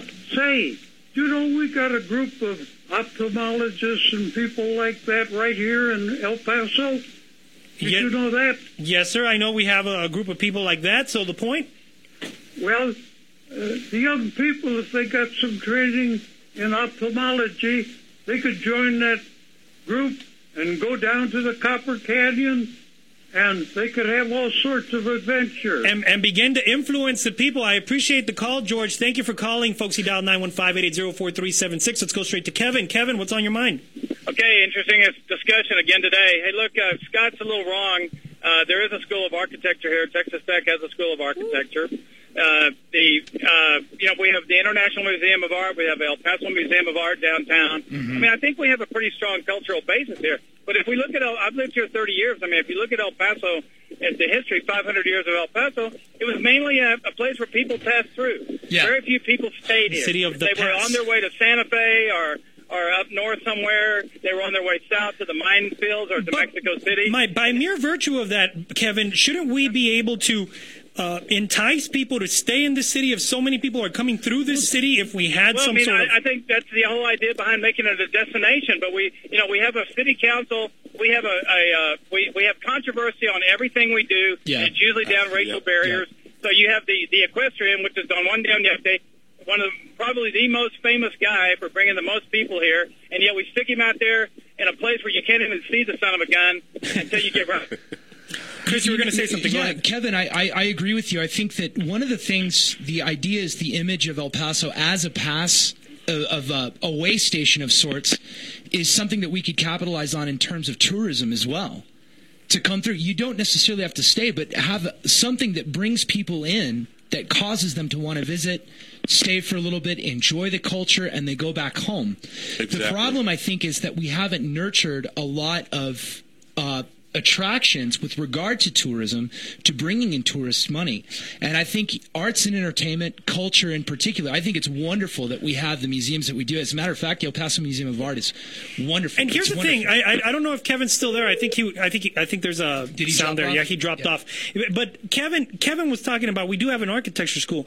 Oh, really, Kevin? Well, that's great. I'm glad we have an architecture school. But how many people are coming from around the world to study architecture in El Paso? That's the kind of institution we need to build Well, as and an we international should be able city. to to capitalize, for instance, on the architecture. I mean, we have architects coming from all over the world to, to UTEP Right. to study Bhutanese buildings, architecture. uh, I mean, my- rather than go to Bhutan to do it. I mean, uh, my, my wife loves photography. Uh, Lucy's always talking about the, the, the great value that and assets that we have in the architectural uh, buildings that we have Absolutely. here. Uh, Trost, uh, you know, building. Exactly. And, and, and, and Henry The Trost, Trost, yeah. yeah. And you, and you know what? Um, the moral of the story, the grand scheme of what we've been talking about for almost two hours, is that places like New York, Chicago, Paris, London, Buenos Aires, Rio de Janeiro um, have crafted an image of themselves that makes them enticing to the world over, that Yes. makes them destination communities. And we can be in the same breath. Exa- I, I I have been in El Paso for a total of 18 hours, and I see the exact same assets in this metroplex. Absolutely. And, and, and We're so, just not building on them. and, and, and so the challenge is what creative ideas, what progressive, creatively bold, risky ideas are the citizens of this city going to create Yeah. to turn El Paso into an international destination community? We're going to go straight to the callers. We have full phone lines 915 4376 Guys, I'm going to ask you to keep it short. Let's go to Mike A, then to Frankie, then to Victor. Mike, what's on your mind? Hey, Hector, you know, uh, I could hear it was breaking your hearts when the students were saying they wanted to go to Europe instead of Nicaragua or Ecuador or something like that. yes, my heart So, was being shattered being the my big. Uh, brainwashing's not working. But I wanted to say to the young lady that My going to brainwashing. Europe is, you want to talk about international cities. There's nothing Yeah. more international than Berlin or London and stuff Sure. like that. My son and a couple of his cousins just spent three and a half weeks touring all over in Croatia and Italy and, and Amsterdam, unfortunately. they're giving you thumbs up over here. They're all but smiles. They're like, finally, somebody calls I mean- and stands up for us. you, you can go. You can go stay in buildings that are 800 years old and stay there and visit and see all this stuff. You know, where are you gonna? You're gonna go to the Latin American countries and, and there's nothing there that you What can. do you mean there's nothing? Whoa, whoa, whoa, whoa, whoa, whoa, whoa, whoa, listen, whoa. Are you cutting out? That's 600, 700, 800 years old of documented history.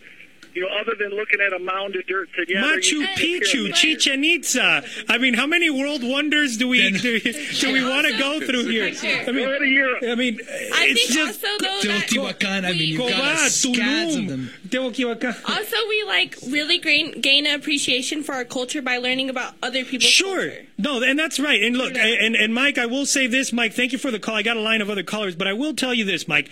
Look, it wasn't that we were knocking London or knocking Berlin. What we were saying was, why is it that we can't have an El Paso or a Latino Hispano destination in that same breath? You do have that level of culture within these uh, nations, uh, quite a bit of it. I mean, Aztec, Mayan culture, just to say two of the very many different. There's seven uh, indigenous and native cultures to Panama when, when I was in Panama. There's so much of this, but yet we're never mentioned in the same Puerto breath. Rico as well, uh, Ponce, in the Puerto south side of the island, um, uh, where my family is from. Uh, uh, the uh, Puerto Ricans in Ponce typically refer to it as the Texas of Puerto Rico, and what they mean by that is that that's a lot, that's a big words right there. Well, what, what they mean by that is that Ponce, Puerto Rico, is a huge exporter of intellectual capital to the United States and to Latin America.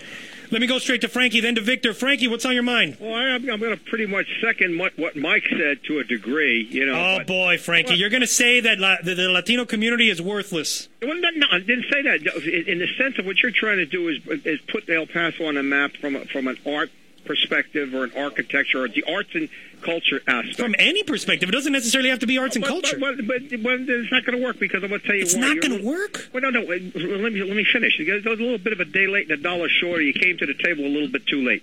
I mean, New Mexico is number three.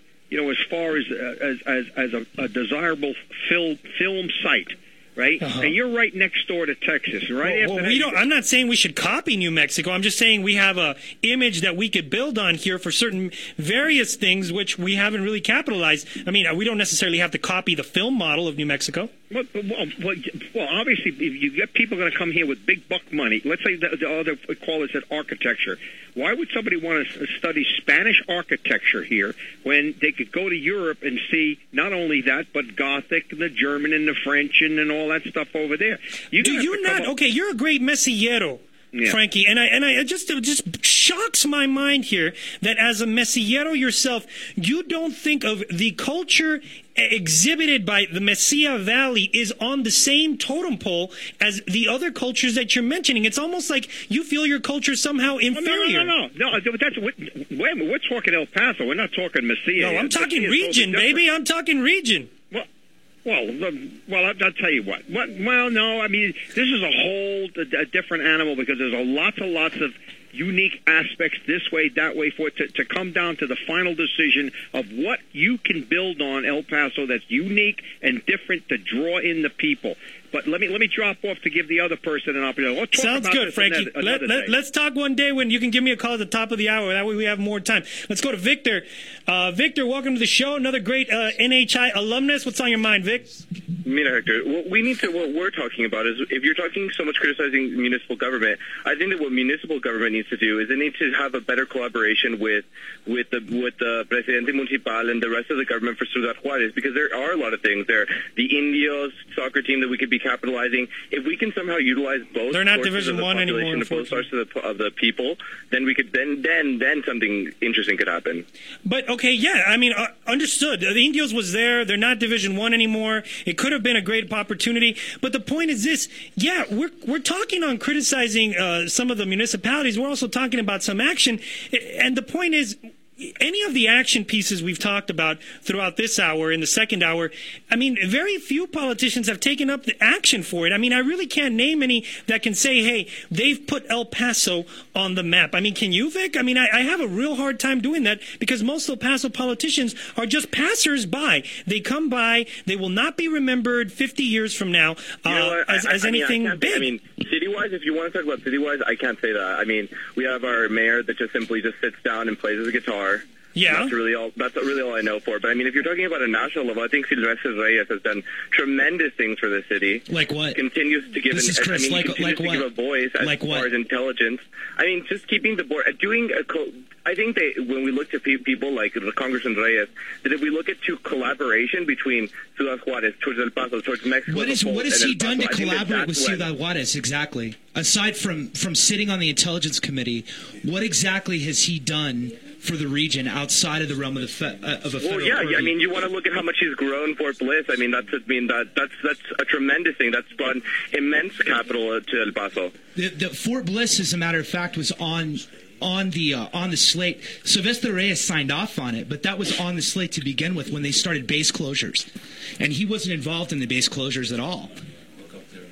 My question, I, I guess, in in, in in perspective, in what you're saying, as far as a binational cooperation between two municipalities or two countries, for that matter, is to ask you what exactly our federal leadership, and I'm not just including Sylvester Reyes. There are other individuals involved in this as well, representatives uh, at the state level. Eliot as well. Shapleigh, Eliot Jose Shapleigh, Rodriguez. Joe Pickett. Where are they? I mean, where are they on anything? Joe they as Pickett, as- Norma Chavez. Where is she? I know Paul out. loves her, but where is she? That's exactly right. Reaching out to Mexico outside of the Merida plan. She's and in Austin because she don't like El Paso no more, baby. Let me tell you, she's cleaning out her office.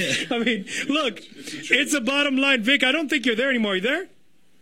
I think. here, I'm here. okay, go ahead. Your response, Vic, because I, I got No, two minutes. I mean, I, I, mean, I agree that there needs to be more key figures at play. I mean, granted, I mean, even even as far as going up to the State Department, Hillary Clinton. I mean, she needs to come back on.